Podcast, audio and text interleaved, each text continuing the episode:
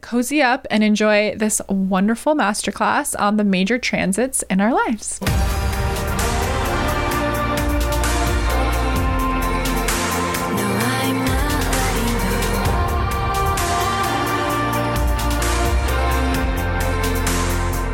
Hello and welcome to another episode of Goddess Hangs. Episode 101. Woo! Wow, I'm Sadie. And I'm Juliet. Obviously.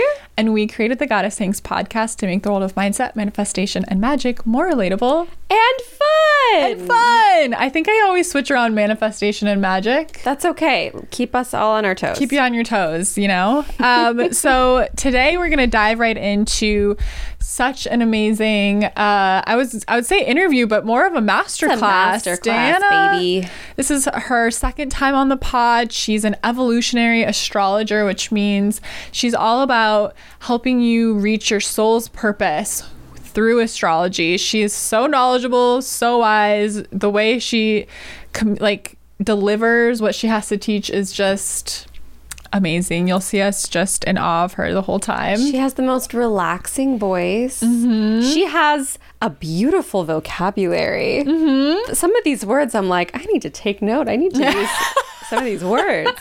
She's brilliant. She's amazing. Sadie and I have both had individual readings with Diana, um, and she is the best. And a lot of uh, people in our community have also had readings. And so, if Yeah. you've been looking for an astrologer um, to look at the year recommend. ahead, 10 out of 10 recommend Diana. We talk about all of the major transits and things that happen in our lives.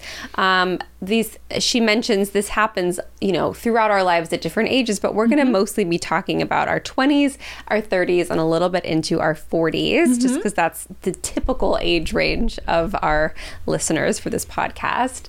But it's all very interesting and it all makes a lot of sense. Yeah, it's pretty mind blowing when you go, oh wow, that's is what I was going through at that time, and you have some things you get to look forward to. Oh my gosh, I am ready for, for. that uh, Jupiter comeback. Yes. I'll tell you what. Jupiter's our new favorite planet.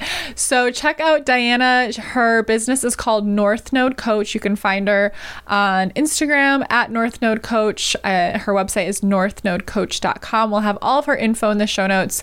And cozy up and enjoy this wonderful masterclass on the major transits in our lives. Enjoy. All right, goddesses, we're so excited. This is the second time Diana is joining us on the podcast. We haven't had very many uh, people join us twice, but Diana has just so much cool wisdom to share about astrology. We're so excited to have her back. Uh, so, for those of you who haven't met Diana before, Diana, why don't you tell us a little bit about yourself and and then we'll dive into today's topic. Great. Thank you guys so much for having me back on. It was such a good time. The first time I joined you all back when the podcast was still, it's pretty early days. Yeah. And I know you just had your 100th episode, so it feels like a really special time to get to jump back in and um, contribute to what you guys are creating. Thank Um, Thank you. You're welcome. So, I'm Diana Wesley. I'm an evolutionary astrologer, which means I focus on the soul's evolution, um, kind of coming from past lifetimes into the current le- lifetime, along with the evolutionary growth opportunities our soul has been given in this lifetime. Um, and the way that we find those evolutionary opportunities is looking at the birth chart, um, most specifically looking at the north and south node of the moon, these two kind of karmic and dharmic points in the birth chart. Um, but the whole chart kind of tells us something about our growth potentials and opportunities, um, along with any of like the major transits that we experience. Um, we'll talk about things like the Saturn return today, um, but all of it from the lens of evolutionary astrology is there to support our growth, there to support our evolution, there to make us um, better versions of ourselves in this lifetime. I, I Boo, Boo's excited and joining us. I'm so excited. I love Diana's approach to astrology, and it's helped me so much on my own journey to understand because we all know like our our sun sign or our big three. Um, but before I met Diana, I didn't know about the north and south node, and it brought me so much understanding of like why I feel the way that I do when it comes to being drawn to certain things on my journey and my ultimate path and purpose. And um, I'm so excited to learn more about these big transits because I think the famous one is the Saturn return, but I honestly don't, I, I, I couldn't name another big one. So I'm excited to dive into this topic today. I know I am too. There's there's I'm I'm the exact definition of what Sadie just said about like I can tell you my big 3 and I know a, a pinch about Saturn return, but we have an expert among us today. So, what will you be imparting on us today, Diana? Um, so today we'll be mostly looking at some of the major transits that happen between um, the planets in the sky where they currently are and our birth charts. And so um, the Saturn return that we mentioned a few times is really just Saturn returning to the point in the sky it was at the moment of our birth. So um, mm. Saturn was in some sign, some degree of that sign when we were born. And so when it completes its about 29 year transit, it comes right back to that same sign, that same degree. And that has an impact on us. It influences us. It encourages us to change, to shift, to grow in, in new and different ways. Um, there's other planets that have returns, fairly regular returns, like Jupiter, which is every 12 years, which I'll talk mm-hmm. about a bit today. Um, some planets are slower moving in their orbit around the sun, like Pluto, Neptune, Uranus. Um, so we might experience more like a square, kind of this challenging aspect that also encourages some growth. It feels hard, but at the same time um, can really transform our lives for the better. Um, and and yeah, and I'll also talk about the lunar nodes, which I mentioned earlier, that north and south node of the moon. There's a fairly big um, transit that happens in our late 20s, and then another one in our mid to late 30s around the lunar mm. nodes.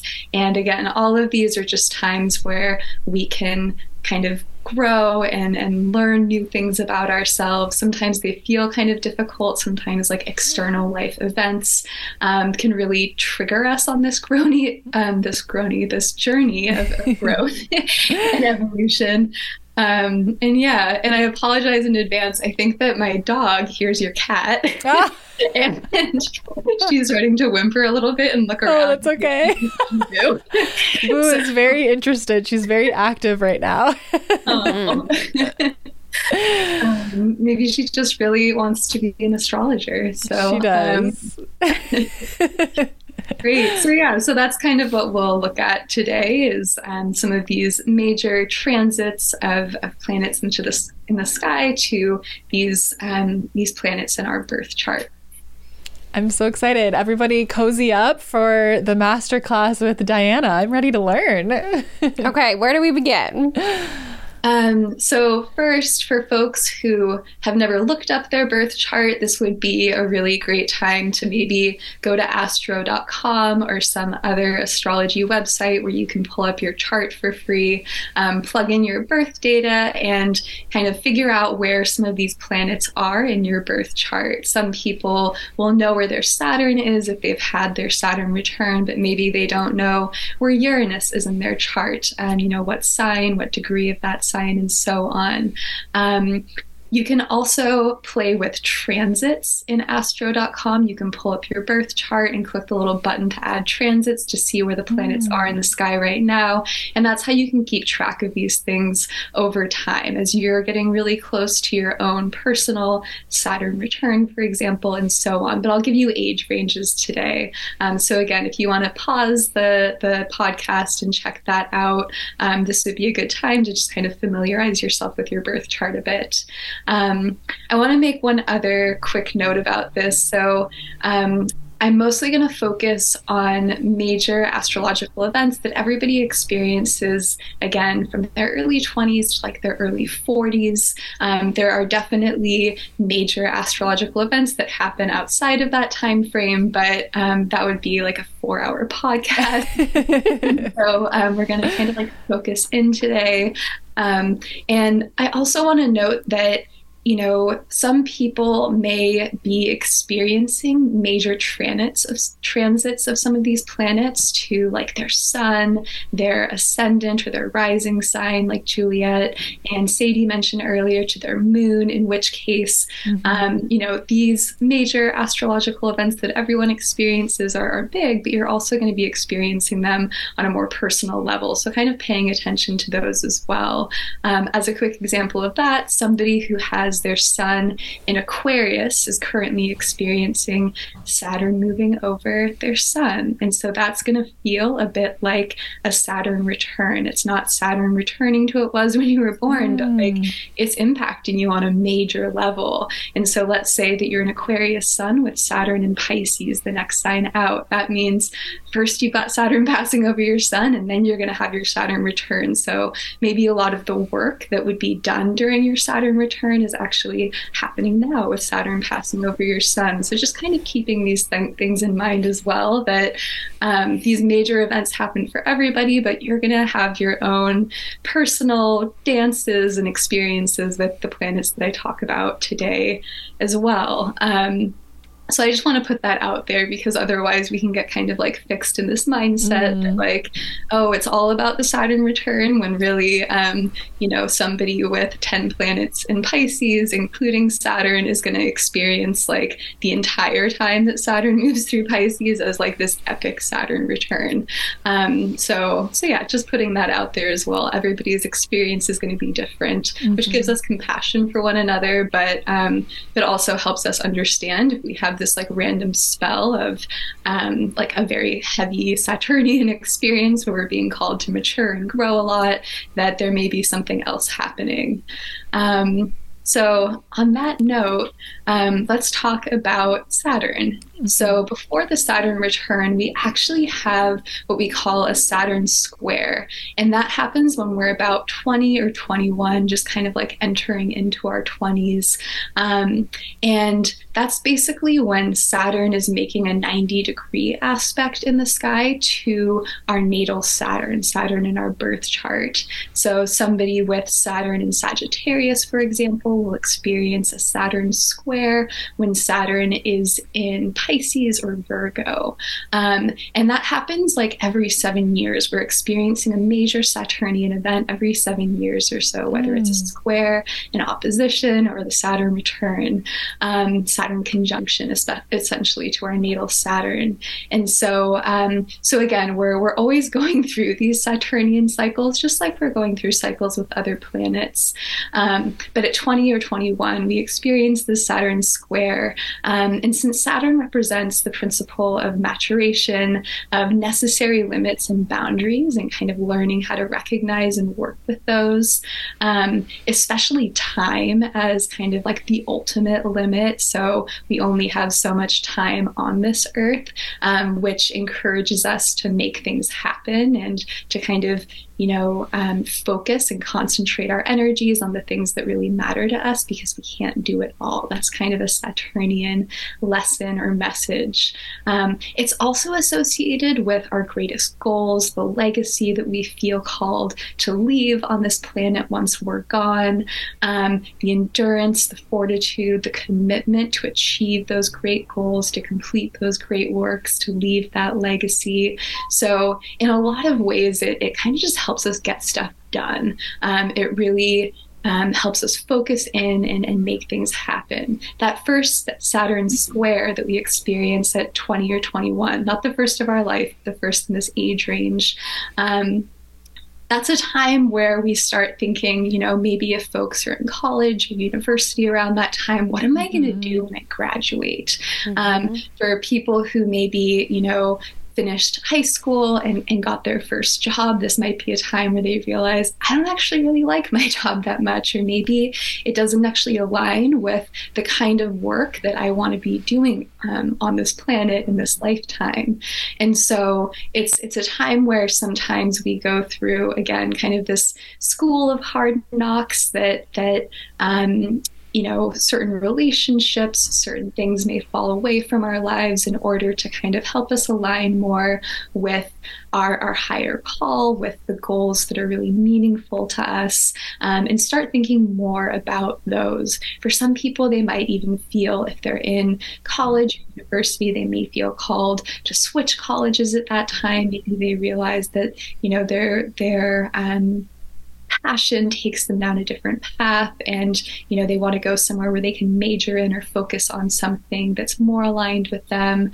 Um, for some people it may just feel kind of depressing. Um, maybe there's some sort of reminder of our fatality you know saturn brings in mm-hmm. this reminder that we have limited time. Um, so it can be you know a death of a significant person in our lives um, or or just some sort of confrontation with death and time and limits.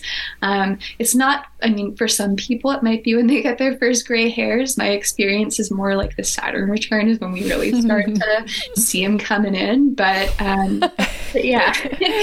the the square definitely kind of you know is this this first reminder um, and then we actually have another saturn square around 36 or 37 um, kind of you know creating this little um, you know these two bookends around the Saturn um, return in the middle, and um, and yeah, so so each of these Saturn squares, Saturn opposition, Saturn returns that we experience, they all um, encourage some sort of maturation, encourage us to maybe endure through some challenges, to really um, you know commit to something that that feels meaningful to us, and um, yeah, and we grow a lot in the process. Um, yeah, is the Saturn square something that's kind of a new concept to you guys? Is it familiar? Can you think of anything that happened at 20 or 21 where you were like, wow, that was Saturn? yeah, it's so interesting. I didn't really understand the concept of the Saturn square before just now, but it's it's very interesting how we have society sort of set up in a way where like we're kind of experiencing like school or entering the workforce at a time when we're astrologically going through an event. Like that's so interesting and it, it makes a lot of sense that that's just sort of intuitively as like a, a human society we have these sort of marks. Um, and you know, absolutely 2021, I can remember just being in total disarray of like, what is my purpose? What am I, what am I going to mm-hmm. do with my life? It's, you know, you just feel like you have to have it all figured out at that age. And so astrologically, that makes a lot of sense. And then there's just sort of that society pressure, but it's it's you know it, I, there's just so many instances where you go like oh astrology is absolutely real because how that lines up for all of us. It's so interesting. I, I was just thinking a couple things it it does make total sense. It's like you have to have a big epiphany around 20 or 21 because it's like, okay, how am I going to spend my adult life? Mm-hmm. And then it smacks you in the face at around 29 because the quarter life like, crisis. Yeah, you're like, "Oh, my my uh, societally defined youth is is uh, over slipping away." so, what now? And then again in like, you know, mid to late 30s is t- typically and of course there's a zillion exceptions, but like, you know, if you're going to maybe bring children into the world, like there's like a window for that. And so, although the women in my family give birth in their 40s, but there's kind of that pressure comes in if you haven't yeah, done that yet at that yeah. age. Yeah, that's interesting. And also this the science the science that every seven years we have it takes seven years for all of our cells to mm. be completely brand new again i think is like the cells that were in you seven years ago are completely mm. different than the ones that are in you now. Like it takes mm. seven full years for all of them to be replenished. Oh. And so it sort of lines up with this timeline as well. Interesting. Okay, Saturn Square.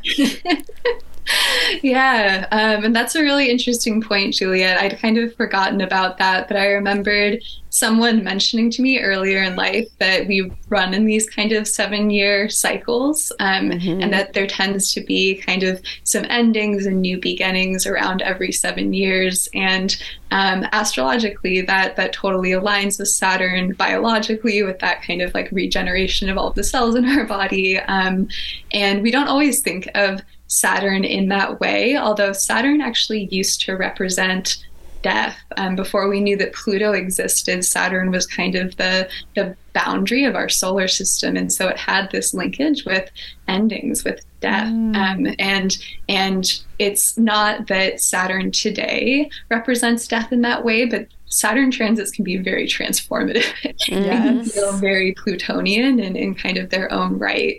And so um, so, yeah, so for folks who are currently in a Saturn square, whether they're in their early 20s or um, again around that 36, 37 age range, um, you know, hold on to hope. um, it can feel a little heavy. And yeah. I remember personally back in college, um, kind of towards the end of college, maybe just that pressure of kind of having to figure out what you're going to do next. Um, but I think it was also maybe some Saturn stuff going on, maybe just kind of some life stuff getting really real for people, which um, mm-hmm. Saturn tends to make things really real for us. Um, I remember people really struggling with depression and anxiety, maybe for the first time if they hadn't experienced mm. that before. Um, and so, so yeah, it's it's not uncommon to have that feeling with a Saturn square or like a major Saturnian transit. Um, but just knowing when they're happening can help us work with them in kind of a more constructive and, and active way. Um, like passively interacting with transits is totally fine, but sometimes it can feel like they're kind of trampling us and like mm-hmm. external events are um, just coming at us in these kind of erratic, surprising ways. But when we kind of tap into the energy of these planets, realize that ultimately Saturn just wants us to, you know, live out our, our fullest potential and do something mm-hmm. really great with the potentials that we've been given. And so if we're um, a bit off track or if we're, you know, um, giving our power or authority away to someone else or something else instead of really claiming that, um, then then yeah, life might get a little bit hard for a while. But but ultimately, it's for our growth, for our highest good, all that good stuff. Universe has our back. um, on that note, um, let's quickly talk about the Saturn return since it's been um, hinted at quite a few times. That one, our first one, happens around the age of 28 to 30, um, tends to be exact right around 29 since Saturn has this 29 year orbit around the sun. Um, and then we have another one around age 58. And so, um, that first Saturn return tends to be kind of a sobering event um, where wherever Saturn falls in our birth chart, whatever house it's in, whatever sign it's in, um, we're kind of confronted with some limitations, um, a need to see things maybe more realistically, um, you know, a need to maybe make some major changes in that area of our life if we've, um, you know, started to hit walls or if it just doesn't feel like those areas of our life are super aligned. Um, for some people, that could be around work. For some, it might be around a relationship in their life. Um, for some people, it may be a big decision around do I want kids or do I not want kids, just kind of depending where people are at at that point in life. Um, but, but it definitely tends to be a time where we're um, reminded of the limited nature of, of these lives. We're reminded that um, while we can do a lot of things, we can't do everything. So, again, where do we mm-hmm. really want to focus our energy? Who do we really want to spend time around? Um, and so on. These are some of the big questions that come up for us around that time. So, sometimes old friendships, um, romantic relationships, again, careers and career paths and career dreams could kind of fall away for something new to come along. Um, and again, it can feel kind of heavy. It can feel a little bit depressing to go through a Saturn return because, um, you know, there's there's certain planets like Jupiter, which I'll talk about, which make you feel like you can do anything, whereas Saturn says like, I'm sorry, but you can't. You can do something. you can do something really well, or like some things really well, but you mm. can't do everything and anything, um, especially not all at once. Um, mm. So you can mm. dedicate like certain phases of life to certain things, um, but, but you can't do it all all at once um, unless you know um, you have a partner who's open to polyamory or polygamy, um, if you fall in love with two people, um, you know, there, there may be a need to choose one. This is like one of those Saturnian realities. If, if those people aren't open to being in a relationship with two people versus, or two other people versus one other person. Mm. Um, so these are the kinds of things that, again, um, we confront. And it may also be we realize, like, I'm actually polyamorous around that time in our lives. And so, um, you know, I need to commit to um, the types of relationships that will allow me to honor my own truth you know so anyways that's kind of a random example but um, when we think of saturn we tend to think of like career and, and things like that and there is a mm-hmm. linkage between saturn and hard work and effort and leaving a legacy and, and things like that um, but a lot of saturn is also just maturation and into our true natures um, you know learning how to be ourselves while also functioning in society um, you know these are these are some of the themes that come up around that time. Um, yeah, does that make sense? it absolutely yeah. does. And I was just thinking, we started our podcast, I think, like within 90 days of both of our Saturn returns, I think. Mm-hmm. Like it was so on the nose of when that big transformation was happening because this was this was a, I'd like to thank Saturn for this podcast. well, it was interesting. Saturn, how... thank you, Saturn, Saturn Return, and Sadie Olson for this podcast. Yeah, the the window, that window of yeah, like being 28 to 30 that window of time where you're sort of in that energy that mm-hmm. was when mm-hmm. the pandemic started so we lost our jobs and it was like oh this is an opportunity to make something for myself but what does that mean and who am i really and yeah it was i mean the best journey i've ever been on but it was it was hard it was you know it was facing a lot within yourself and yeah. like am i really doing this am i really committing to this figuring it all out and yeah i mean the, uh, we had quite the Saturn return. Oh yeah.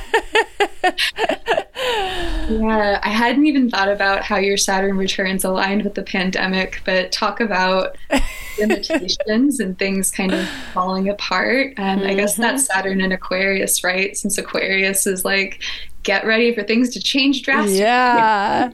I yeah, it felt like yeah, the like the whole world was stopping for my Saturn return. it was like, oh no, we're just got we're not going to distract you with anything else. Just we're going to pause everything and you figure this out, which you know is crazy. yeah.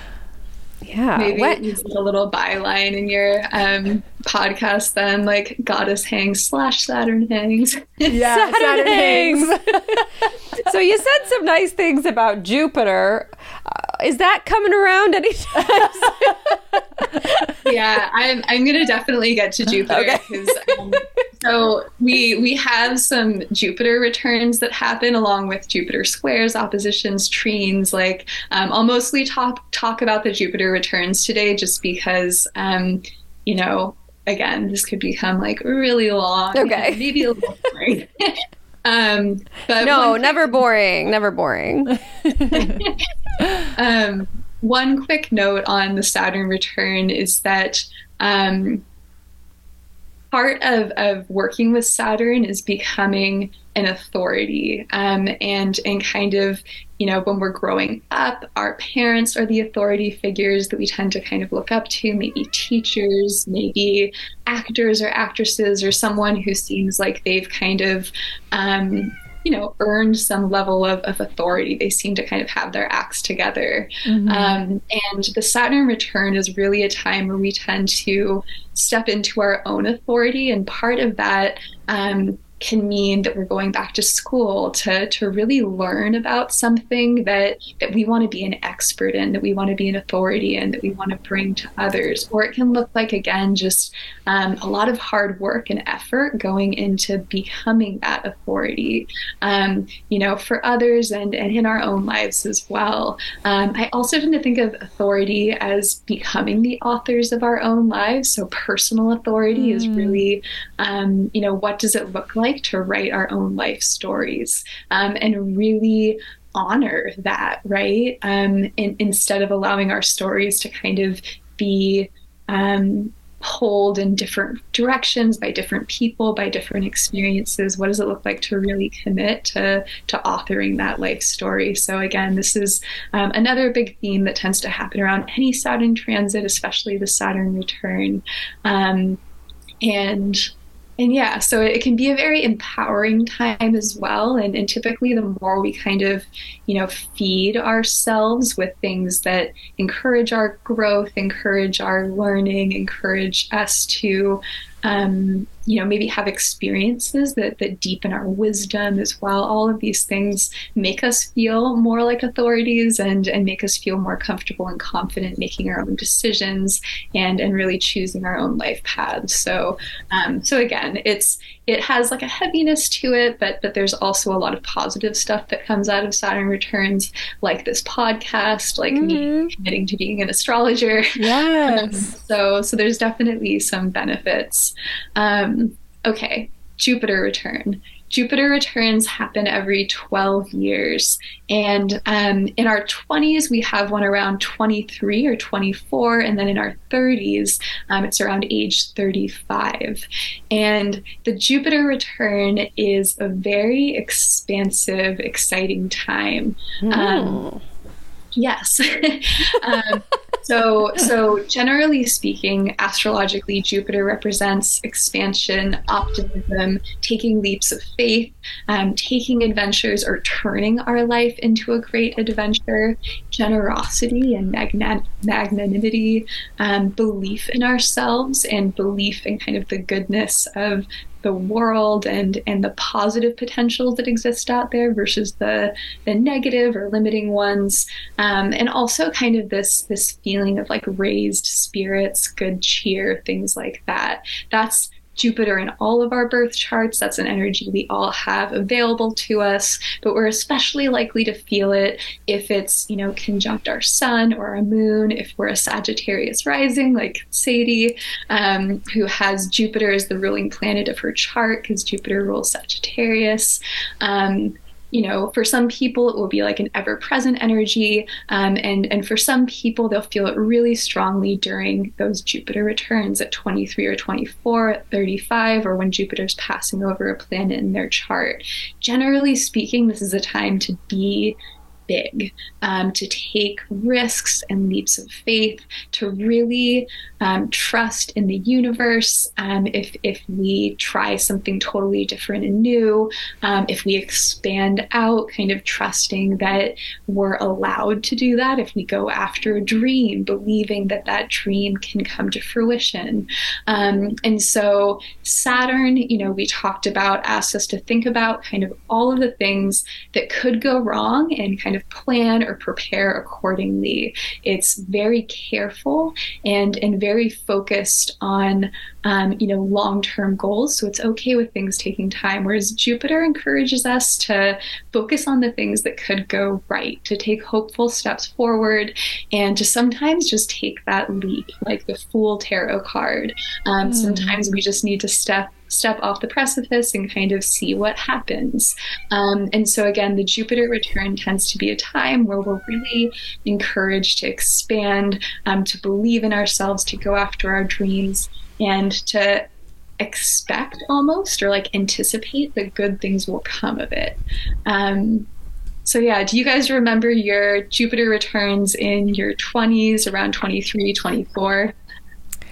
So let's see 23 24 um that's like when my mom was getting sick and things so that actually ended up being a, a difficult time for me but at 24 i decided to leave life behind and move to california so i did have that sort of like hopeful like i'm just gonna start over that hopeful like you know what like I'm I'm just gonna go for it and and and do this new adventure. So it's like that difficult thing that happened in that window of time. Sort of, I decided to just say fuck it and like do something exciting and move to California. So I think that probably was that Jupiter influence. It seems like. I think that was a super buzzy time uh, in my music career because I was getting booked to play at festivals mm. and I was getting like little sponsorships from like brands and yeah, that was a good time. If I felt really lucky, I felt like anything that I aimed for, I got. Um, so that makes a lot of sense for me. Yeah. Yeah, that sounds like a very kind of natural manifestation of the Jupiter return. Same with your move to California, Sadie. Um, Although, what you brought up about your mom, um, I was noticing that so in astrology, or especially kind of some more traditional versions of astrology, there's this idea of perfection years, um, where basically each year of our life um, is associated with a different house of the birth chart and kind of the themes of that house. Um, and so since Jupiter is on this 12 year cycle, it tends to align with the 12th house perfection years in our chart, um, the final house in the chart, um, kind of the end of a journey. Um, And I was thinking about how Jupiter offers us this faith, this hope that, that good things can happen, good things are coming for us. Um, it gives us kind of some joy. It, it allows us to make jokes and, and experience some levity, even in the face of hardship. Um, and when we're having a 12th house perfection year, sometimes we're um, we're actually experiencing some loss. We're experiencing some endings. Um, you know, we're about to begin a whole new 12 year cycle of our lives um, when we move into a first house perfection year. But but the 12th house those those perfection years can lead to some things falling away. And so um so yeah i was kind of reflecting earlier on i wonder if we get the jupiter return right when we're dealing with the 12th house perfection year. Yeah, that so that sense. we yeah we we maintain some some faith some optimism some inspiration and enthusiasm that kind of keeps us engaged with life and keeps us um yeah wanting to move forward I love that. That when you were saying that, that made me feel very emotional. Like that feels so supportive. Like sort of the universe is like, look, this is a part of the cycle. Things are gonna fall away. Maybe you experience a big loss, but here's this uplifting energy for you to experience along with that and sort of give you hope to like keep going and and for the future. I love that. Me too. well good um, one more quick note on Jupiter. Um, you know, there's definitely an emphasis on like trusting our luck, believing in ourselves, things like that, that happens around Jupiter transits, the Jupiter return.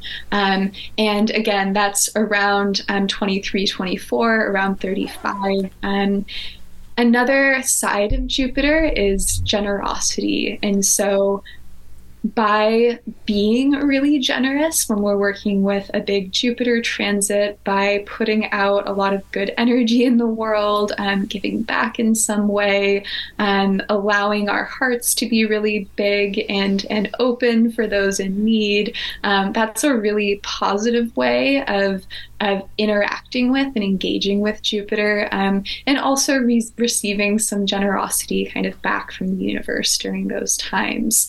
Um, so, so again, you know, if during a Jupiter return where maybe going through a difficult phase as well, maybe we have Pluto passing over our ascendant or our rising sign right while we're having our Jupiter return, and so um, so we're going through some like cataclysmic change. Um, working with kind of the generosity side of, of Jupiter, um, I found can be a really good way to, um, yeah, to, to kind of tap into a different side of it, a different energy of it, if we're not experiencing just like a lot of windfalls and, and positive things happening at that moment as well. Um, so I just wanted to put that out there for, for anyone in those age ranges, anyone who's um, got Jupiter passing over something major in their chart.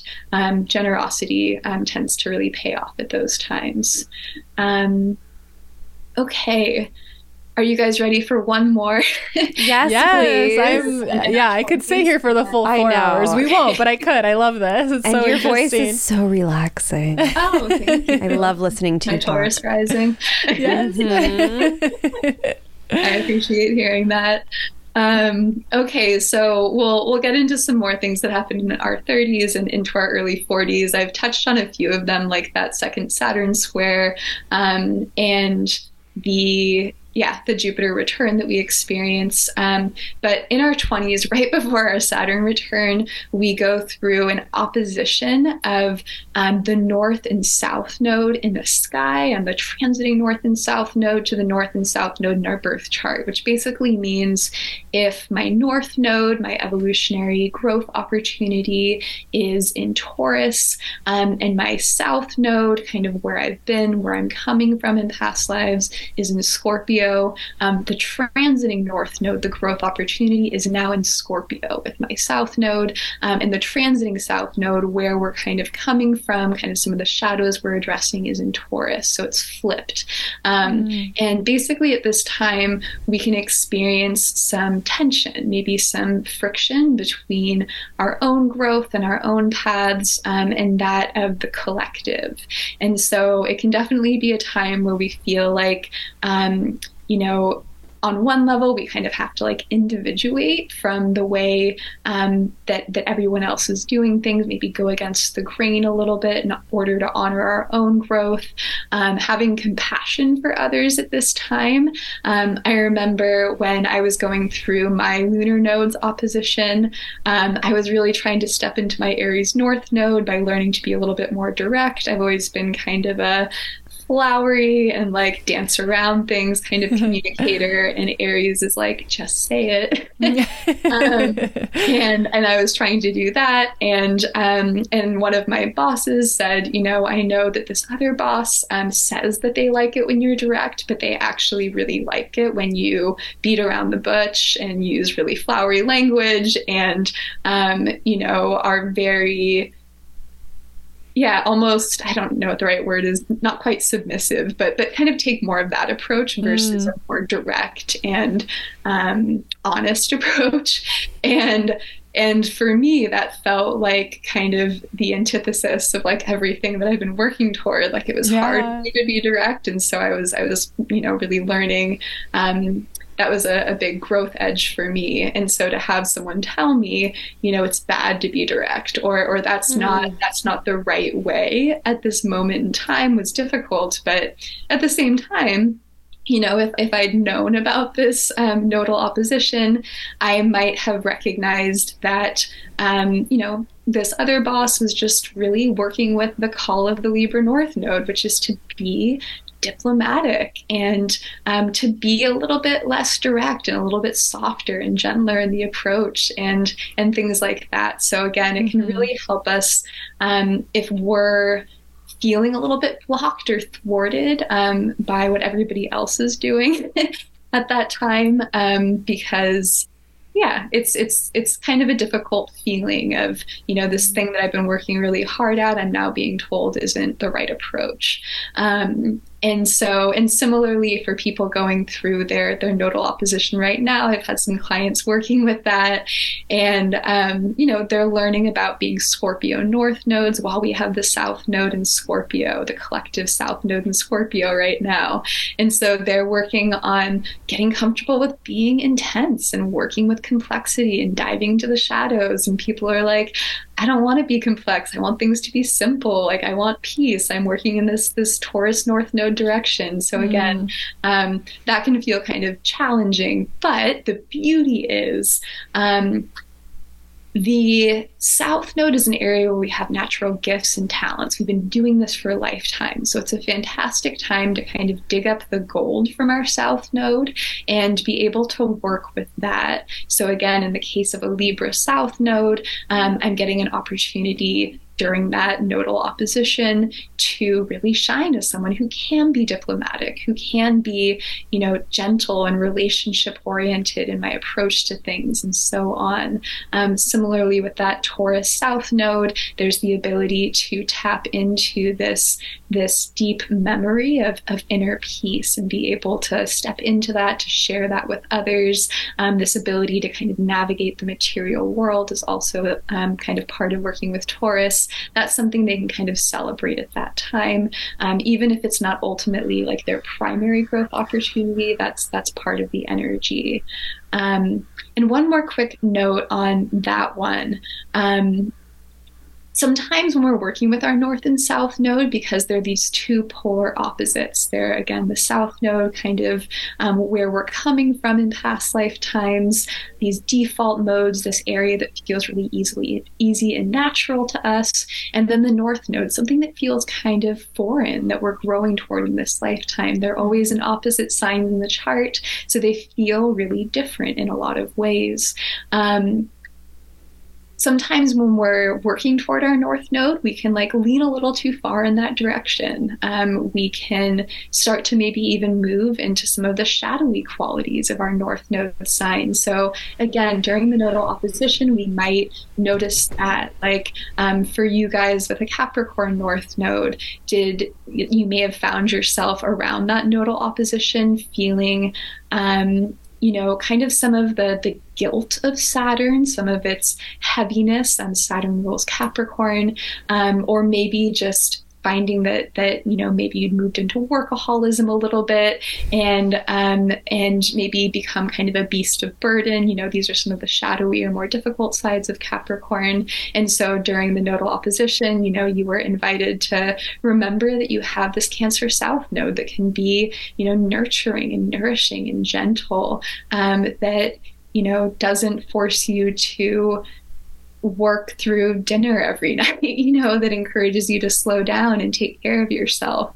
Um, so, again, there's an opportunity to kind of rebalance if we've fallen out of balance um, in that north and south node journey around the lunar node opposition. Um, do you guys remember that phase 27, 28? And if you're not familiar with your north and south node, um, sometimes it shows up as true node on the chart. It's like a little upside or right side up horseshoe is the north node, and then the descending node or the south node is like an upside down horseshoe.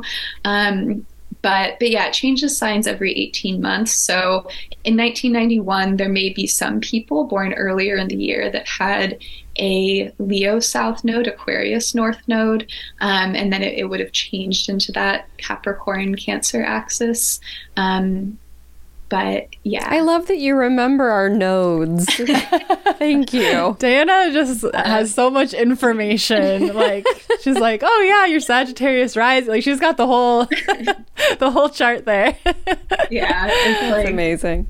Yeah, it's kind of a, a weird um, thing of mine. Like sometimes I think about like Rain Man, the movie. like I'm you like ah, with your yeah, charts, the charts, and yeah, you can just like flip through them and see them. I feel like.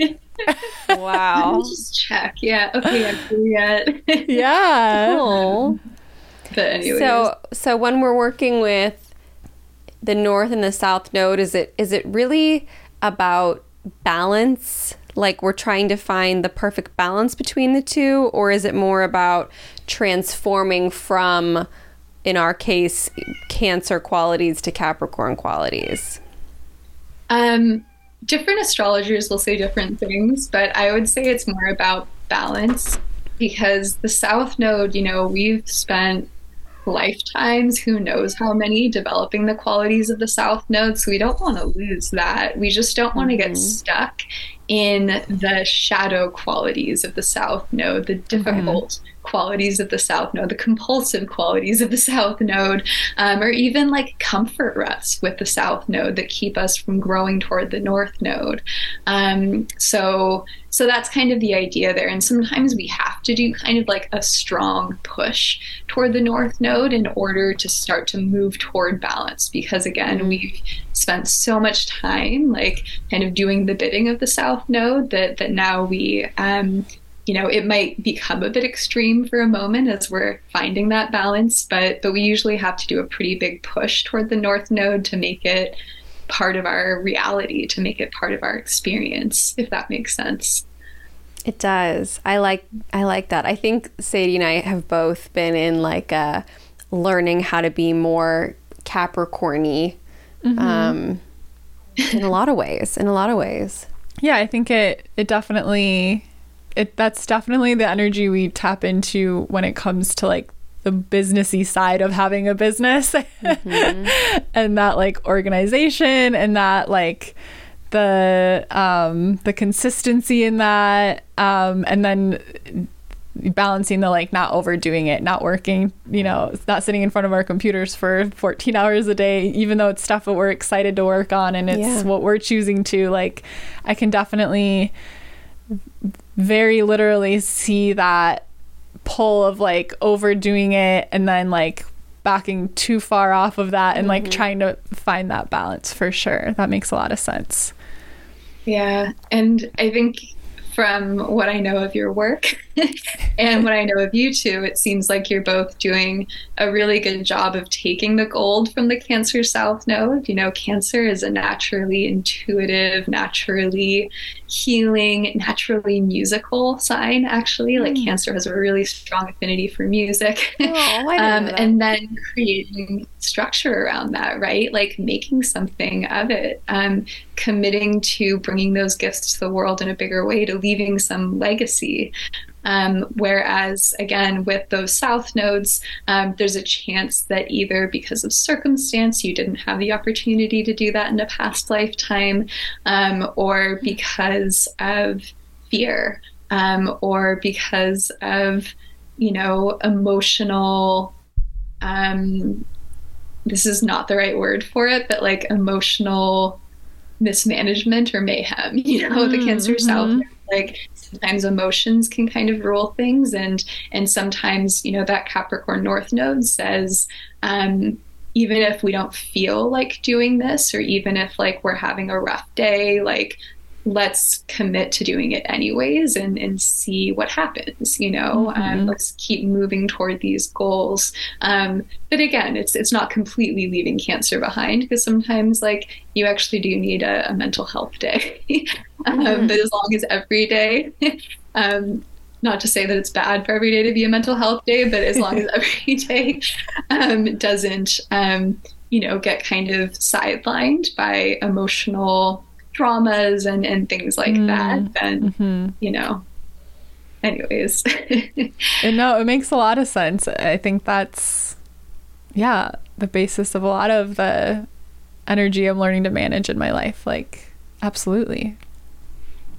Were there any other transits you wanted to share, or can I ask about um, anything collectively that we can think about moving into December, moving into 2023? If there's anything that's just s- s- outstanding on your on your radar. yeah. Um, I have a couple more transits. Oh, good. really quickly through them. No, don't rush. and, and I'd love to share about that. Um, but I just want to make sure that folks that are like in their 30s right now um, also kind of have a sense of a few things that are coming up for them. Um, well, we're all all of us are in our 30s here on this podcast right now, but but also um, you know anyone else who's listening. Um, so really quick note on the lunar nodes, that north and south node of the moon. Um, there's also a, a lunar node return, or or the north and south node returning to where they were when we were born. Um, that happens around age 37. We also have one earlier in life, but again, focusing on the 20s and 30s, 37 is a big one. Um, and so, and we may even start to feel that towards the end of 36. Um, but basically, this is a time where we and and kind of what we're growing toward feels aligned with what everyone's growing toward collectively. Um, and so it tends to feel really aligned and a bit more harmonious. Um, it doesn't mean there won't be challenges. Um, because if there are certain lessons that we need to learn around that north node um, or certain karmic compulsions, certain past life patterning um, that we really need to let go of associated with our south node, that can become a bit more intense um, and extreme around that lunar node return. Um, so, again, folks that are around age 37, it, it can feel like in some ways you can kind of take off with that north node growth because everybody is on board. Everyone's like, yeah, like for the Taurus north nodes right now, yes, like inner peace, embodiment. Um, you know, creating, manifesting the material realm, like, you know, all of these things associated with Taurus, like divine feminine energy, um, sacred silence, you know, all of these Taurus things. Mm-hmm. Um, but at the same time, their Scorpio South nodes um, are also getting an extra dose of um, yeah of, of energy. So that can feel really intense. There may be some deep healing work that needs to be done. Again it can be a time where old relationships fall away where um, careers like anything that's that's significant in our life can be kind of up for review when the south node passes over our natal south node. And especially like usually again these transits um, we want to kind of start with the internal energy before we make major changes outwardly in our lives unless there's something that's just like really got to go.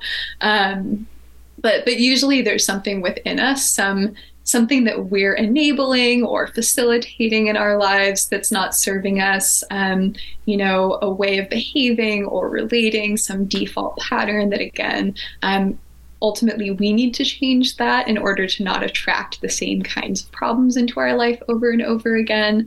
Um, but during that lunar node's return around age 37, maybe starting in 36, um, we may find again that we're we're both really encouraged in our growth and also like really um, mired in some of our more like compulsive tendencies that, that need to be um, released or healed or both. Um, so again, that's that's the flip side to the lunar node opposition. We have the lunar node return. Mm-hmm. Um, so this one is kind of like broad and weird because Pluto has this um, unusual or kind of um, different orbit than the other planets. Part of why it was demoted to a dwarf planet is because it has this different orbit. Um, but Pluto makes a square, again, this 90 degree aspect. Um, to Pluto in our birth charts, transiting Pluto to Pluto in our birth charts, somewhere between 36 and 61. Um, for most Gen Xers, millennials, Gen Zers, um, they'll experience this Pluto square between 36 and 43. So, like hmm. mid to late 30s into early 40s. Um, and Pluto is. Um, you know, kind of the new outer limit of our solar system. Arguably, Sedna might be the true outer limit of our solar system at this point, but we're going to work with Pluto for this, um, for the purposes of, of this podcast. Um, but, but yeah, most of us will have a Pluto square. Not everybody will, will live long enough to have a Pluto opposition. Um, so the Pluto square tends to be kind of like one of our biggest times of, of really reckoning with Pluto. Um, again, unless it passes over like our ascendant, our sun, our moon, something like that. Um, and since Pluto represents this process of death and rebirth, of regeneration and transformation. Um, it's linked to our experience of power, um, both personal power and those who will power over us, um, and also our ability to lead, lead and live a deeply meaningful life. Um, Pluto tends to um, really kind of call us into this underworld journey, into um, you know the the truth of our soul. It kind of connects us to our soul yearnings. Um, it also brings us in touch with our deepest fears, with the things that that can really kind of, um, yeah, prevent us from living fully because of a fear of death, basically. Um, you know, most fears kind of root back to death in some way, and and so um, so it really asks us to kind of confront that fear of death, confront our deepest fears, um, in order to yeah, to reclaim our power from them, to reclaim our power from um, these unconscious drivers and motives. So it's like a very deep, very psychological planet. Um, around the time of our Pluto square, we're asked to release any psychological crutches that we may have been leaning on. Um, and keep us from moving forward from from again really coming into our power really lead, leading the the meaningful lives that we're here to lead. Um, for some people this could look like a wound um, that's come to define us a wound that instead of like really healing it and releasing it um, it's come to be um, you know, part of our identity. Um, this could also look like a story of powerlessness that keeps us from fully engaging with life. This can take on a lot of different forms, um, but ultimately, this is a time where you know we're asked to confront these these crutches um, and release them. Like we don't need them anymore. We don't need them to um, comfort and, and limit us anymore. Um, so, so again, Pluto says, you know, heal any psychological, um, you know, challenges that we're struggling with. If we have deep wounds, if we if, if we've experienced trauma and so on, like heal that stuff, um, but don't allow it to become the totality of your life story. Like, don't allow it to keep you from your power and um, to keep you from living life fully and passionately and intensely and meaningfully. Um, so again, that's that's kind of the nature of the Pluto square.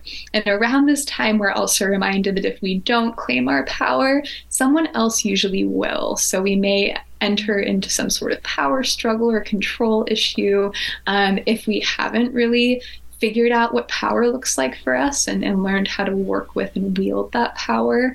Um, so so again, that can feel a bit difficult, but at the same time, um, you know, there's a growth opportunity there, and anyone who comes into our life and challenges our power is just really encouraging us at that time to claim our power. Um, and similarly, you know, if we don't rumble with our fear, with our shadows, um, they will kind of control us and, and also kind of take our power away. Um, also, a time where, if you know, with all the Saturn transits we've had and the North and South Node transits and so on, um, if you know we're still feeling a little bit like we don't know what the deeper meaning of our lives is, this mm-hmm. Pluto square um, will really start to get us asking those questions of what holds meaning to me, um, and you know, what do I really want to dedicate my life to. And this isn't necessarily like dedicating our life to some sort of Saturnian goal, like some sort of legacy we want to lead. It could be um, a goal of of healing ourselves totally and completely, of um, you know overcoming the fear of death of you know mm. whatever it may mm-hmm. be um, but but again it's more about um, like psychological freedom that we're looking for with that pluto square um, should I keep going about two more, or do you guys have? yeah, no, I I find this so interesting. yeah, no, go on. The Pluto sounds sort of like a I don't know, like a second coming of age, like discovering a new level of yourself and uh, like a deeper level of like who you are at your core. It sounds very interesting. Mm-hmm. so yeah. much to so much to look forward to. Yes, I'm like, but I already did so much of that. I'm tired. it ain't over. We got time. you got some time, and you got a Jupiter return and a lunar node return um, in your 30s that you can look forward to. Yes. But yeah, like right around age 40. Um, things get kind of wild and woolly um, mm. because of that Pluto square, um, but also because we have a Uranus opposition then. Um, and so Uranus has like a 84 year orbit around the sun. Um, so for folks who live to 84, they'll have a Uranus return, but most of us will, or many of us um, will experience the Uranus opposition around 40 to 42. Um, probably start feeling it though, like 38, 39, we'll start to feel that energy kind of um, building because Uranus is. Um, a call to be our authentic selves. Um, it asks us to individuate from the status quo, to liberate ourselves from any unnecessary limits that we live under. Um, and it's just very much this like, gosh, like electrifying, galvanizing, change inducing energy. And so during the Uranus opposition, we get this major dose of Uranian energy. um, where suddenly we, you know, realize that that maybe we've been living our lives um, according to someone else's rules. Um, and so suddenly we want to kind of break free from those rules and start living our life according to our own um, or in a ruleless kind of way, just mm-hmm. depending on the person. Um, it's definitely a time where like old identities tend to fall away as we start to figure out like what does authentic selfhood look like for me um, you know if i'm not living for the applause or I'm not living for, um, you know, recognition from, from others or living to build a reputation that again um, others are involved in. Like others um, so much of like saturnian work is is also kind of developing um, you know the parts of ourselves that we respect and, and that others respect in turn. But uranus says you know I don't care if no one likes me. I don't care if no one thinks what I do is is cool or awesome. Like I still have to do it anyway if it's authentically me. And mm. so again, this is an energy that tends to emerge around this time and it can definitely shake things up in our jobs in our relationships um, again a really great way to work with this energy is to first kind of say you know what constraints um, am I feeling the need to rebel against? And to what extent am I creating those constraints um, internally before we maybe, you know, cut all of our ties and all our relationships and move halfway across the world?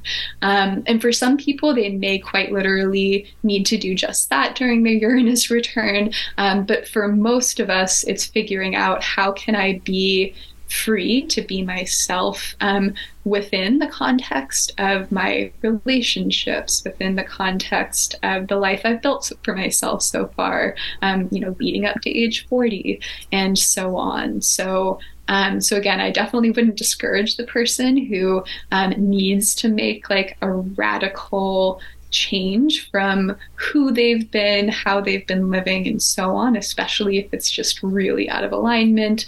Um, but again, for, for most of us, we'll feel this urge to, you know, move to the moon and set up shop there. But um, but it's probably more, you know, something internal that we need to change in order to um, yeah, to live that lunar life, um, if you will, um, while you know staying seated in California. Um, mm-hmm.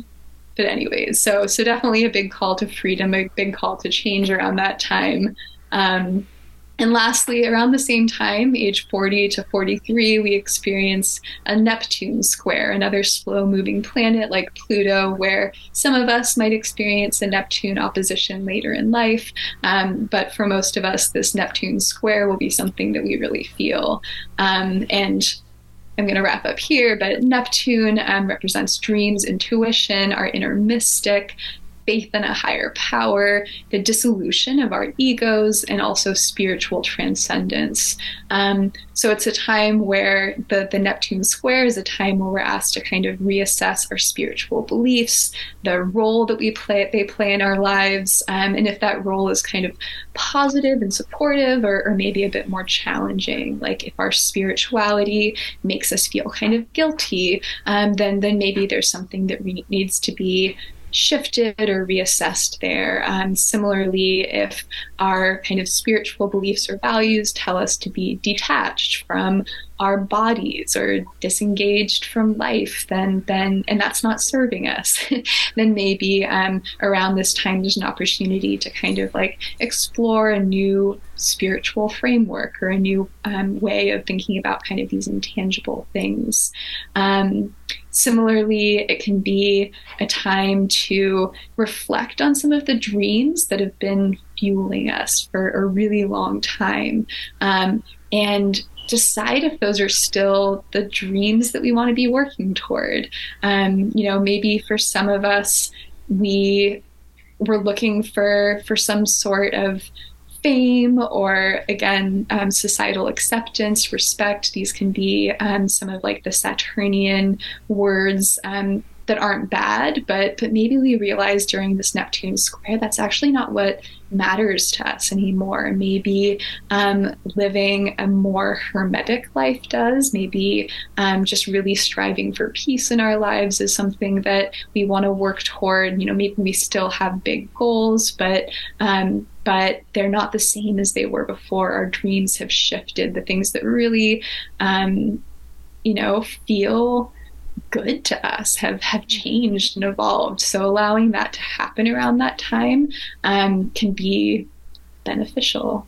Um, also, a really powerful time to forgive and and mm-hmm. kind of move on from any unforgiveness we've been holding on to in that first 40 years of life. So, Pluto square and Uranus opposition might bring up some trauma, might bring up some, you know, things from our childhood that, that we haven't, you know, resolved we haven't healed from. Sometimes we're like, oh my gosh, like I didn't realize how bad that was.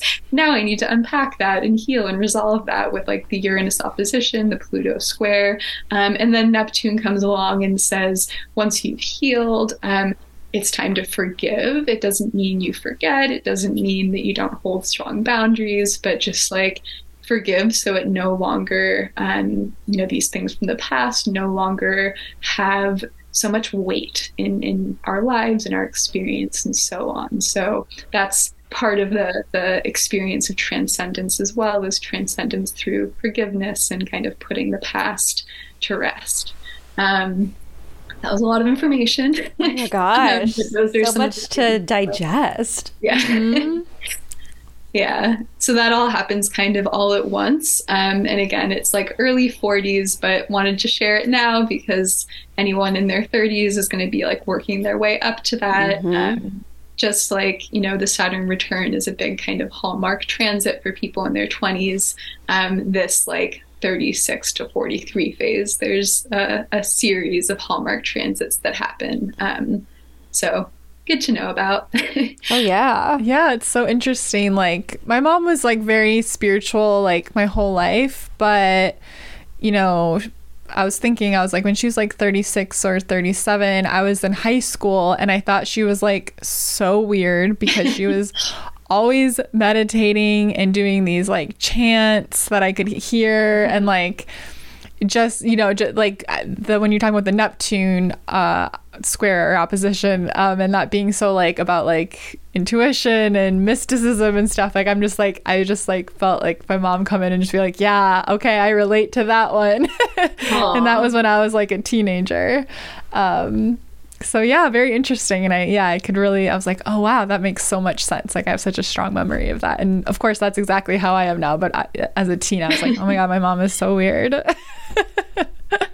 yeah. I remember when I was a teenager, my mom would wear um, like pointy toed heels, and those were not in fashion at the time. When ah. I was a teenager, it was the round toed heels or nothing. Mm. And I used to be like, You look like a witch. Those are witch shoes. And like, what did I become? You're the witch herself, you know? Yep. Um, yeah, this would be so a really funny. interesting one for like parents and children too to think about how these transits line up, um, because mm-hmm. you might have been going going through like a Saturn opposition around that time. So you mm-hmm. have like mm-hmm. more of a Saturnian energy while she's like flexing her Neptune and yeah. it's um it's really interesting stuff. it is. It's really cool. And it's cool how we can, you know, relate to each other this way of uh, mm-hmm. it's like, oh, I understand more, you know, it's cool. I really I really love it. I know, I do too. It helps things make a lot of sense. Mm-hmm. And I just I just think it's a beautiful thing to look to the stars and the planets and this greater universe that we're a part of and and feel connected to it. Yeah, and feel seen, mm-hmm. you know, feel mm-hmm. understood in a way. Mm-hmm. Oh my gosh. Um, well. I I have to ask cuz I'm a curious kitten. Yeah. What what is what is in the stars for all of us in the coming months and the new year? Yeah. Um, so next year we have some pretty big shifts coming. One is that you know, Pluto is a very slow moving planet, so it takes time to get through each sign, and it's going to make a sign change next year, moving oh. from Capricorn to Aquarius, and it's going to bump back into Capricorn, like it's going to kind of retrograde back and forth and do that little dance for a bit.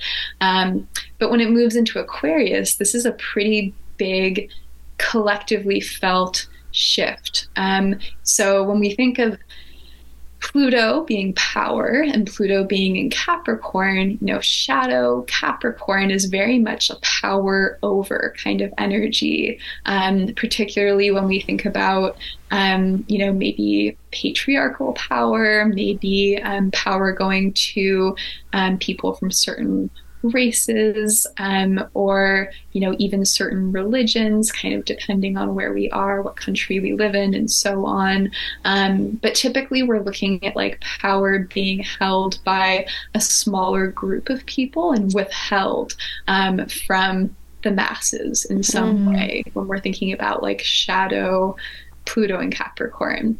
Whereas Aquarius is the sign of the masses, of the people. This mm. is power to the people. and so um, so that's kind of exciting to think about. Um, it doesn't mean that there won't be some challenging energies around Pluto and Aquarius as well. Um, Aquarius is a fixed sign, um, which means that it can get fixed, it can get set in its ways. Um, and so it's not uncommon to find, um, you know, politicians or even people who become kind of like authoritarian um, with strong Aquarian um, energies in their chart, where it starts out about the people, but it kind of morphs or transforms mm. at some point um, into actually, I know the right way, like I have the answers, um, in which case we're again moving into power over versus power to all. Um, so we could have kind of this this energy for a while where we're figuring out how do we work with Pluto and Aquarius. Um, you know, how do we truly give power to everybody um, to be who they want to be, to live in the way that they want to live, and so on. But it should be more exciting and like energizing than not to have it move mm. into Aquarius, into this more social, relational sign. Um, and again, the the idea of um, you know, all people being empowered to make their own choices, to have their own beliefs, and so on, um, is is something that I think is very compelling and exciting to people right now, given that we have been, um, you know, moving through a phase where certain um, people in power have been trying to take power away from from people yeah. who have previously had it. Um, I don't want to get like super political, but um, if you think about that concept, you can probably imagine a few ways in which it's it's manifested in recent mm-hmm. years.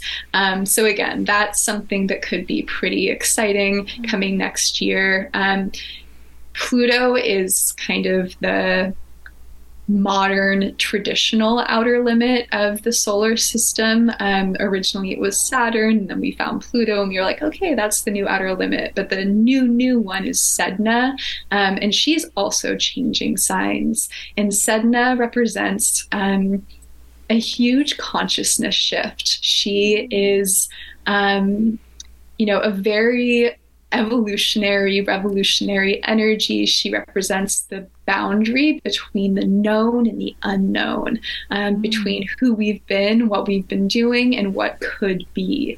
And Sedna is also moving from an earth sign, from Taurus, um, which again, there's more of this emphasis on you know, the material world, maybe materialism is part of that, maybe um, you know the positive side of Taurus is like the Earth Mother, but the the challenging side is um, unconscious consumerism and trashing the Earth and you know needing more and more stuff. And mm. so um, so Sedna kind of leaving Taurus, and um, she's she's asking us to release our cling to maybe some of the stuff that we've held on to so tightly. Um, she's moving into Gemini next year, which is another social social relational sign like Aquarius, Pluto moving into Aquarius, and so again, this is going to be um, I, I, sense like a real revolution in the way that we relate to one another.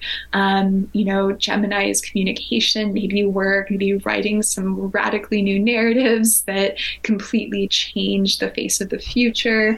Um, again, thinking outside the box, the ability to um, yeah to to just move away like earth is fantastic. Love earth signs. I got a bunch of them in my chart. Mm-hmm. um, but there can be some inertia. There can be some stuckness. Um, we have a lot of planets in earth signs. Um, whereas again moving into air things start to move a little bit. Um, there's the potential for more change. So so that feels exciting and compelling to me. Um, mm-hmm. And Sedna will retrograde back into Taurus. So, again, both Pluto and Sedna will be doing this little dance, but both of them are really encouraging us to, to step into the future. Um, holding on to some of the good stuff from the past, mm-hmm. especially maybe like the ancient past, um, but with an open mind, um, trusting that things could truly be radically different than they were before. Um, and then since the nodes are like huge for me. Mid next year, next summer, I think actually next July, um, the nodes will change signs um, from Taurus, the north node in Taurus, and the south node in Scorpio, to the north node in Aries and the south node in Libra. Um, and so that will be a bit of an energetic shift. Um, you know, Taurus has been a really fascinating place to have the North Node because Uranus, that planet of change and liberation, is in Taurus right now. We've had some interesting interactions there. Um, but when it moves into Aries, there's there's this warrior energy that we're going to be mm. called into. Um, Aries is inspired. Aries is fiery. Aries is direct. Aries is learning how to know itself and really honor its own truth, um, even if that means standing alone sometimes. And so that's going to be an energy we start to call in next year. I feel like it kind of um, offers a nice balance to some of these um, bigger planetary transits, you know, Pluto and Sedna moving into air signs that are more relational. Having the North Node in Aries is going to remind us that the best way to enter into relationships is to really know who we are first, to really mm. claim that and get comfortable with that so that we can contribute our unique gifts, our unique selves to the collective in some way, to this collective change that's upon us. Um, so that that should be you know, again, kind of a, a supportive energy um, amidst some of these bigger long term shifts we'll be undergoing.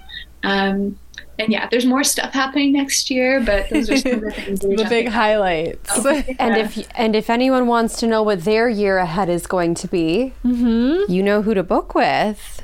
Yeah, astrology readings. Surprise. oh yeah, tell us everybody who's who's going to want to work with you. What are your offerings? How do we get in touch with you?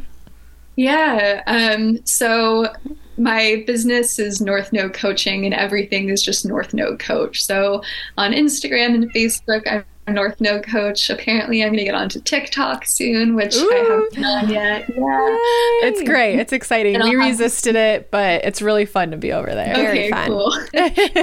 um, yeah, I'm excited about it. I just like um, again, like maybe some laziness there, but it's coming. Um, and then yeah, my website is North Node Coach. My email is Diana at North Node Coach. So those are all the ways you can reach me. Um, I do all kinds of readings. I do birth chart readings with kind of this evolutionary emphasis. Um, I do relationship readings if if you want to look at again kind of the evolutionary call and karmic past of a relationship you're in, or even like a familial or group dynamic you're part of. We can look at um, the chart for for a family or for a group as well. Um, I do transit readings. So um, since we talked so much about transits today, if you're feeling like you're just going through it for um, a minute right now, or you have been for some time, we could always do a reading where we look at your birth chart, but also at the current transits. Maybe you've got um, one or a couple of the bigger ones going on. Maybe, again, some of these planets I've mentioned today are passing over significant planets or points in your birth chart. Um, and we can kind of um, work together to figure out what the evolutionary call of those transits is. Um, and I can also kind of share how long they should last. so you can see that it's temporary and, and that these things um, aren't going to last forever and that there's, you know, easier or, or kind of more um, celebrated transits coming as well. Um, so, yeah, lots of different kinds of readings. Um, I do full year ahead readings if you want to dig into like a monthly look at what's going on. Um, but yeah, reach out to me, check out my website. You know, I'm pretty flexible in the way you approach me. So, um, I've Yeah. had a reading with Diana, and every person that I've referred to Diana in our community always comes back and tells me how incredible the reading was. So um, I just really love working with Diana because it's such actionable advice. Like, I feel so empowered after learning from you. I love your approach to astrology. So, thank you for taking the time today to teach us so much. I'm feeling excited about looking back at my chart again with the the stuff you've taught us know, and reflecting on some of these more. Um, yeah, thank you so much. Thank you, Diana. You are truly the best and the shining star in the astrology world. So we're very grateful to have you on the show. thank you. I appreciate that so much. And I think that was Boo saying goodbye too. Yes. She's like, I'm done. I need out of this room. it's like two seconds away from the same but um but yeah and i'll also share all of like the ages and these transits with you so that you guys can um, share those in the information on the podcast in case people want to refer back to that because i know i talked a lot and Oh, some you're of the just ages brilliant. yeah kind of lost in brilliant. there. so again thank you guys thanks to all the listeners and yeah thank you to saturn return for making this podcast yes. Shout out. Sponsored by. Sponsored by Saturn Return.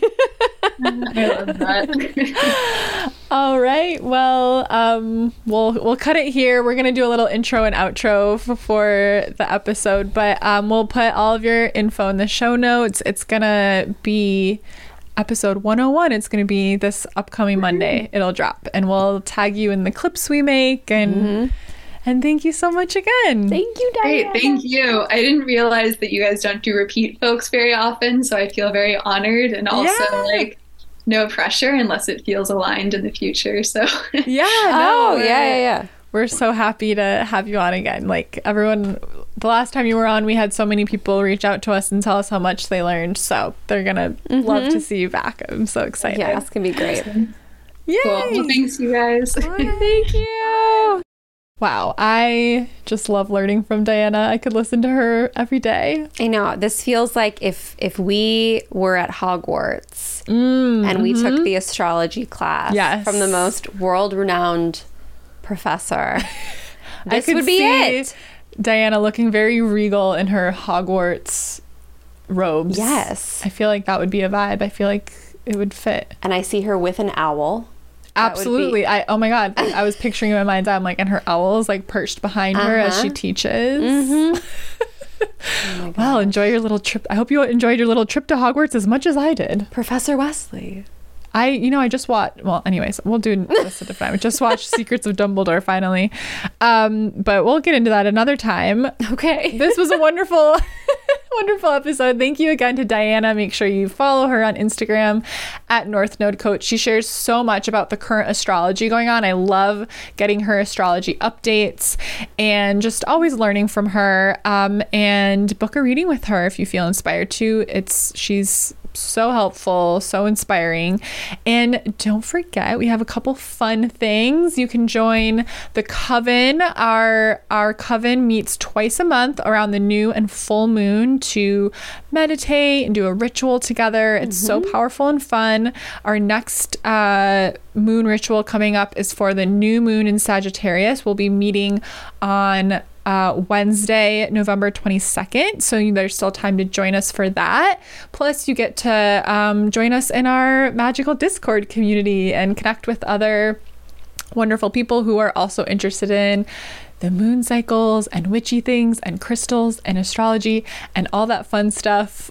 Plus just sharing everyday life. It's so fun. It's so much fun. If you are looking for a witchy community and you want to hang out with us twice a month doing spells and meditations and just feeling really connected to mm-hmm. yourself and really embracing and honoring your witchcraft practice.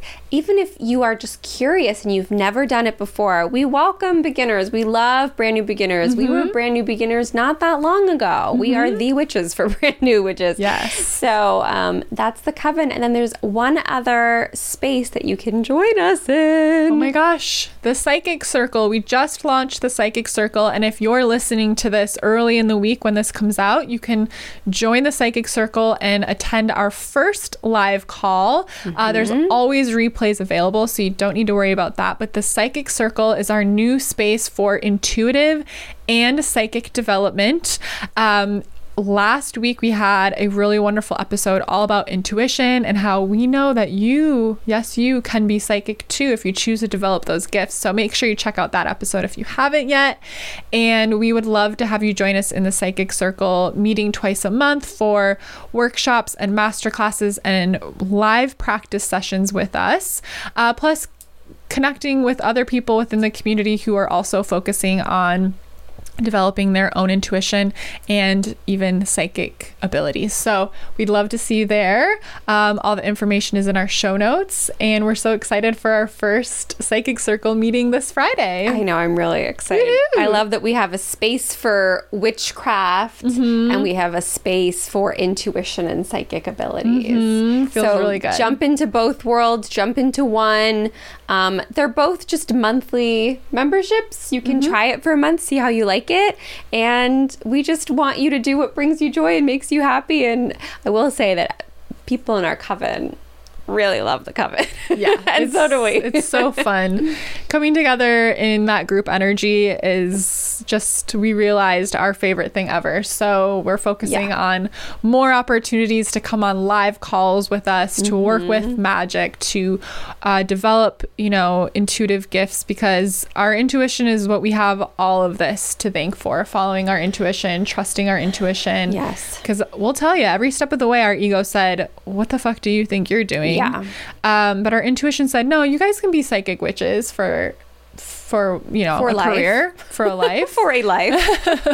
that's fine you'll figure it out and here we are right so there's so much for you to uncover and discover and create when you trust your own intuition and we're so excited to support you in that and thank you so much well oh follow us on social media at goddess hangs at i am sadie olson I'm at juliet.piper. we we're so grateful for you we'll see you next week Thank you for everything. bye.